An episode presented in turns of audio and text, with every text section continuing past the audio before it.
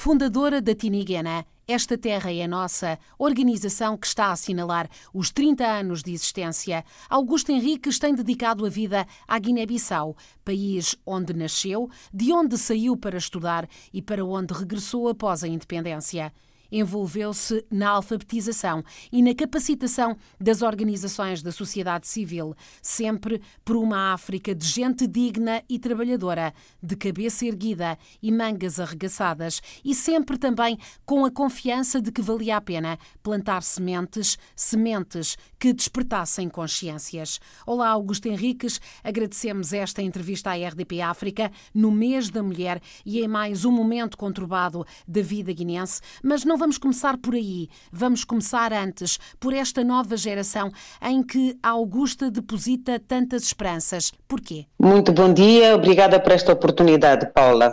Sim, uh, muita esperança, muita confiança nesta nova geração, porque eu também fui jovem e também deixei tudo para apostar eh, no meu país, uh, porque tinha uma crença que ainda alimento apesar de todas as dificuldades vividas, mas também grandes e belas aventuras. E, e se aconteceu comigo, por que é que não acontece com a nova geração? E então eu sempre penso, uh, os obstáculos, os entraves que eu tive no meu caminho, como é que pode ser possível ajudar a nova geração que esses entraves não lhes façam uh, desistir? Uh, desistir é que não. É sempre uh, avançar, uh, acreditar nas causas que abraçamos, uh, ter lealdade conosco mesmo, com aquilo em que acreditamos e perseverança. E claro, a luta implica trabalho, nada é adquirido. temos alguns dons com os quais partimos, que herdamos, que o acaso pôs à nossa frente, mas tudo é fruto de muito trabalho, uh, muito, tudo é, é fruto, uh, digamos, de uma perseverança para atingir objetivos e metas que, se acredita, vão para além de nós mesmos e do nosso bem-estar individual. Quando é assim, são lutas comuns, são lutas abraçadas com outras pessoas, com outras organizações mas são lutas abraçadas por várias gerações. E é neste momento em que eu me encontro. Como fazer esta ligação entre as lutas da minha geração? Eu faço parte da geração da independência, faço parte dos poucos e privilegiados quadros que vieram para a Guiné-Bissau com um país uh, novo, com um caderno novo onde escrever tudo, tudo o que nós quisermos. Portanto, que tivemos todas as oportunidades de escolher, uh, tivemos todos os caminhos abertos e, e, claro, nesses caminhos tivemos muitos espinhos também. Uh, portanto, somos a primeira geração da independência. Esses tempos foram tempos muito entusiasmantes, imagino que sim, voltar a um país, eh, como disseram, um caderno em aberto e uh, muita vontade de, de construir uh, uma nação. De alguma forma, fica, fica alguma tristeza por aquilo que não foi conseguido? E pelo que foi? E, e também um sentimento de, de, também de satisfação por aquilo que conseguiram? Sim, uh, digamos que uh, uh, sempre as lutas são orientadas por utopias, mas essas utopias ciclicamente precisam de ser reinventadas. E por isso é que é importante, quando chega a uma determinada altura, nós aceitarmos que nesta questão, ainda que tenhamos grande visão, grande capacidade de visão, mas temos necessidade de emprestar os óculos para uma nova geração, para poderem aparecer outras utopias. E penso que uh, todo o processo histórico é um processo que, por definição, é do passado e que não há maneira de voltar atrás para refazer o que é que quer que seja. Mas, uh, por outro lado, eu acho que é importante abraçar tudo. É tudo um todo. Agora, encontrar é a maneira como as coisas podem continuar a evoluir em novos sentidos, novas orientações e como cada geração tem o seu papel tem o seu lugar e tem o seu espaço onde reinventar a vida e conceber, eh, digamos, eh, um lugar onde se sinta bem. E, para mim, sempre, a minha primeira escolha de vida, tive várias escolhas de vida, mas a minha primeira opção foi a Guiné-Bissau. Foi muito cedo para Portugal, tinha 11 para 12 anos, fiz 12 anos em Portugal, onde estudei. Tenho uma parte de origem portuguesa, meu avô era português, Portanto, eu poderia ter ficado por aí, mas que aventura maravilhosa era essa de vir participar na construção de um país novo. Uh, vim trabalhar para a alfabetização, a convite do engenheiro Mário Cabral, que eu tinha conhecido nos tempos de estudante em Lisboa, naquela altura era o ministro dos Negócios uh, da Educação, e foi a minha grande paixão. Descobri o valor das línguas nacionais na aprendizagem, no ensino, e apostei num ensino em cinco línguas nacionais. Apostei no crioulo como a principal língua veicular e nacional.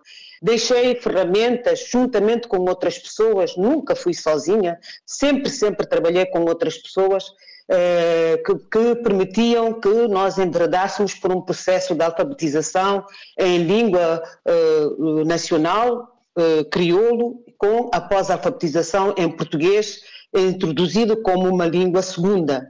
Infelizmente, não foi compreendido nesse tempo. Isso é das coisas que, que me deixaram marcas. Sou uma mulher de visão e sempre estive à frente no meu tempo nesta visão.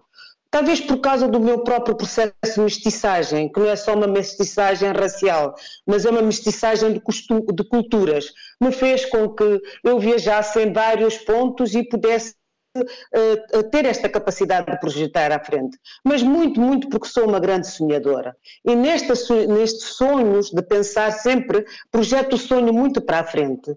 E neste sentido, só 10, 15 anos depois eu vi algum dirigente na Guiné-Bissau realmente, no tempo de eh, Manuel Rambo Barcelos, retomar a questão da alfabetização e do ensino nas línguas nacionais como um fator essencial para o sucesso da aprendizagem e para a identidade cultural. Entretanto, isto não teve continuação.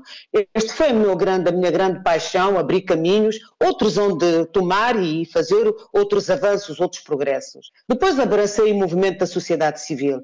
Foi uma época lindíssima, mas era uma época de grandes desafios, de grandes afrontas, porque veio o programa de ajustamento estrutural, eh, toda aquela visão que nós tínhamos do Estado, o partido, que era um só e único operador, caiu com o tal do artigo que deixava com que o PSGC não fosse mais a única força uh, motora da sociedade guineense, tivemos que reinventar tudo. E foi uma, foi uma época de intensas lutas, onde muita gente que tinha uma visão uh, mais na ótica daquela visão defendida pelo Amílcar Cabral, do compromisso com as populações, sobretudo no mundo rural, se viram que essas pessoas estavam a trabalhar no Estado, que era a única entidade que empregava naquela altura, como é que elas iam continuar esse engajamento? E então é que nasceu o movimento da sociedade civil, para o qual pude influenciar. Mas pude influenciar o movimento da sociedade civil não apenas na Guiné-Bissau, mas encontro com outros também na nossa situação em Cabo Verde, em Angola, em Moçambique, em Santo Tomé e Príncipe. Nós começamos o movimento da criação das organizações não governamentais nacionais. E esse papel, nós fizemos pontes entre nós, mais do que isto, no quadro de uma organização com a qual trabalhava, pan-africana, o FOVAD, Fórum das Organizações Africanas Voluntárias do Desenvolvimento, eh, nós também influenciamos eh, o movimento das ONGs ao nível do continente africano. Eh, depois veio aquele desafio que foi entrar dentro disso e criar um modelo, alguma coisa. E aí aparece a Tiniguena e que já sabe um bocado sobre a Tiniguena. E atualmente o desafio grande é que a Tiniguena não seja uma organização que começa e acaba com Augusto Henriques.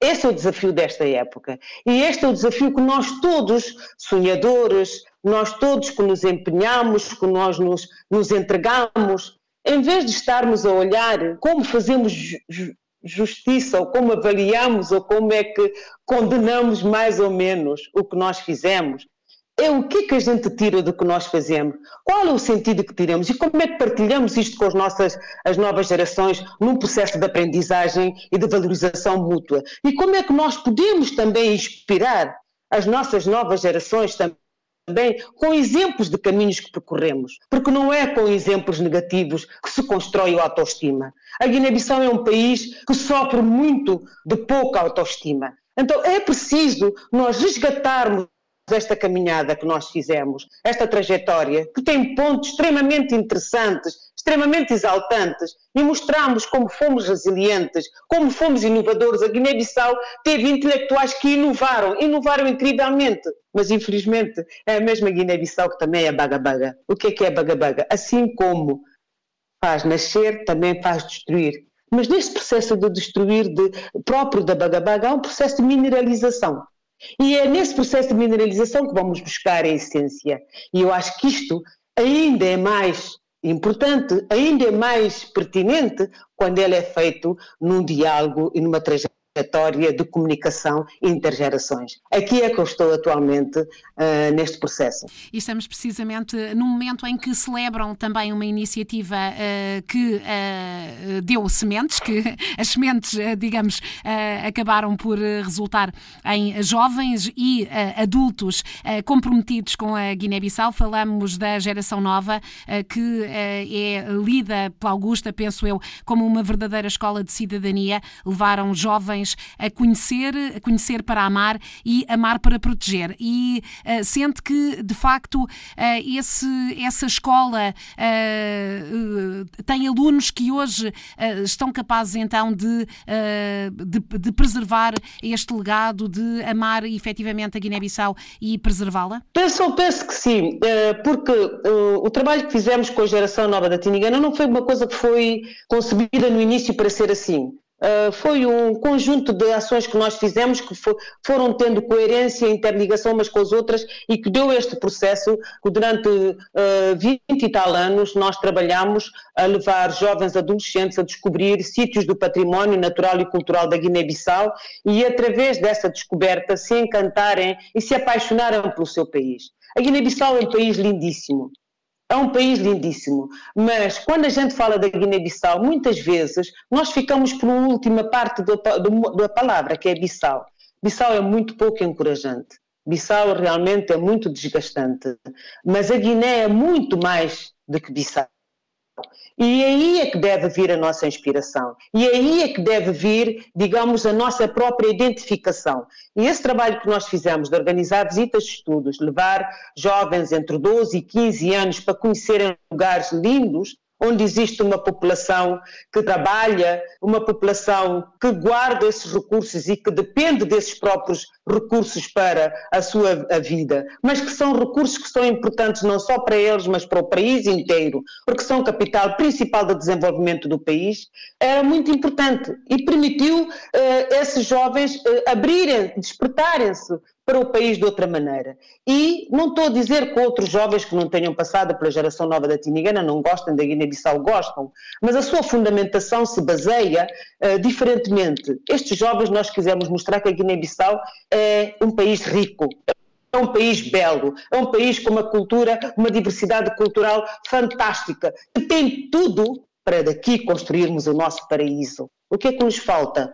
É um bocado formar esse capital humano, de forma com que ele seja ao nível da riqueza que nós herdamos dos antepassados e que devemos poder utilizar e passar para as gerações uh, seguintes. Depois todo um trabalho uh, de organização, todo um trabalho de formação, todo um trabalho uh, de capacidade de conceber, de debater novos projetos, novos sonhos, de interagir outro, com outros jovens. Por isso, esta geração nova da Tiniguena não é só os que eram da geração nova da Tiniguena, é um bocado a família que inclui outras organizações juvenis com quem interagiram. E até hoje continua dispersando, continua dispersando não apenas na Guiné são muito menos só na Tiniguena. Há alguns jovens da geração nova da Tiniguena que têm passado pela geração nova da Tiniguena, pela Tiniguena, aliás, como um lugar de passagem, como um lugar de aprendizagem, mas como um lugar também de deixar alguma contribuição sua para a Guiné-Bissau e que estão no mundo, que estão fora da Guiné-Bissau, estão em África, estão no Brasil, estão em Portugal, estão na Suécia, estão em França, estão em montes de pontos, mas continuam a levar os, os valores que aprenderam nesta escola e as competências que desenvolveram a partir do trabalho que fizemos em conjunto. O que é que isto significa? Isto significa que é importante, este trabalho que nós fizemos de escrever o livro que foi lançado recentemente uh, sobre a geração nova da Tiniguena, é um trabalho que é um, um, trabalho de resgate de memória, é um trabalho de viagem, é um trabalho de histórias dentro de uma mesma história, que nós todos temos para contar e que precisamos de contar. Porque a nossa malta nova sofre por falta de referências positivas. Ou a gente lhe fala dos grandes heróis que já morreram, porque morreram, pronto, não fazem sombra a mais ninguém, mas pouco nós comunicamos trajetórias que foram feitas e coisas boas que fizemos. Fizemos montes de coisas inovadoras e super interessantes na Guiné-Bissau. Então, isto é um convite para cada um de nós onde está, fazer registro de memória, fazer também, porque só com este trabalho de resgate foram 30 anos da Guiné-Bissau, foram contados de maneira diferente, por testemunhos diferentes. Temos que o contar, temos que deixar por escrito, não podemos deixar perder, perder na memória para cada um interpretar à sua maneira, para com que sejam elementos como se fossem contas de um rosário que as gerações próximas vão poder pegar para fazer também a sua própria trajetória. Portanto, é isto aqui que uh, é um dos trabalhos que nós fizemos, como também com outras organizações como a CEP, como a AMIC, como a Liga, nós fizemos o trabalho uh, também de relembrar este movimento das organizações não governamentais, as redes colaborativas de organizações não governamentais, como fizemos com outras organizações também em outros domínios. Mas há aqui um domínio, porque estamos a falar, estamos a falar do dia 8 de março, Dia da Mulher. O que é que isto tudo tem a ver com isto? Porque Uh, não é tanto haver uma mulher que tenha feito alguma coisa que é do domínio público. É do domínio público porque a Tinigana trabalhou muito com a comunicação. Eu trabalhei como dirigente da Tinigana durante 22 anos e fui o rosto visível da organização. Mas atrás deste rosto visível havia muita gente. E ainda há muita gente que está e que tornou isso possível. Trabalhamos sempre em equipe, trabalhamos sempre em sinergias. Mas isto era uma mulher, uma mulher da minha época. E isso tem uma história também. E isto também teve a ver com o que me forjou a mim. Eu sou muito nova, fui dirigente, formei-me, foi um dos primeiros quadros uh, da Guiné-Bissau que veio para depois da independência. Uh, sou mestiça, portanto, tem aqui uh, a questão do género, mas a questão também da raça. Uh, em Portugal chama-me negra, na Guiné-Bissau, onde não me conhecem, chama-me branca, branco-mbau. Uh, portanto, sou aquilo que o Pepe Tela dizia, sou talvez. Mas talvez no talvez se encontre realmente o futuro. É neste entrosamento, para com que ele não seja só racial do ponto de vista da cor, mas que seja da interação de várias culturas, aonde em cada um dos lugares onde está há uma nova expressão. E, portanto, o facto de ser mulher e muito jovem, dirigi o Departamento de Educação de Adultos uh, com cerca de 30 anos, muito jovem, uh, portanto, rapidamente me projetei ao nível internacional porque havia necessidade de representatividade em áreas onde eu me projetei na Guiné-Bissau.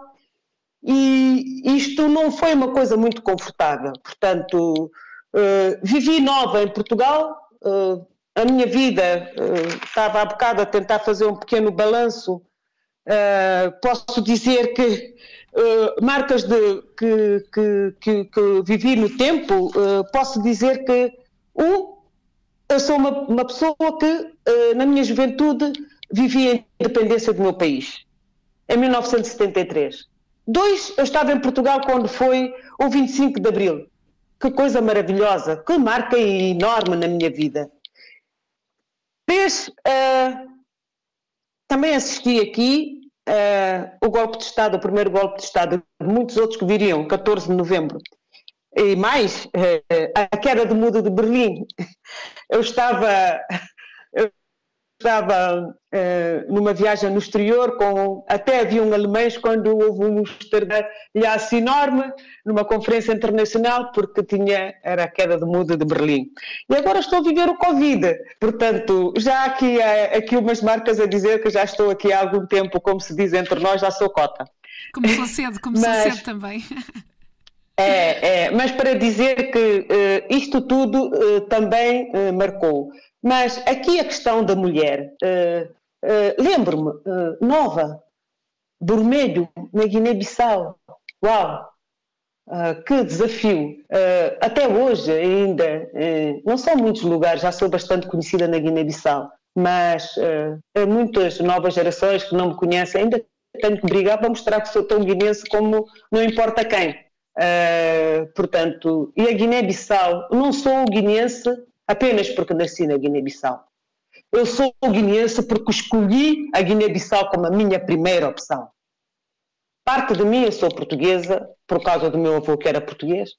Sou cabo-verdiana, meu avô paterno era português. Sou cabo-verdiana porque os meus avós, do lado da minha mãe, eram cabo-verdianos e uma parte do meu pai era guineense.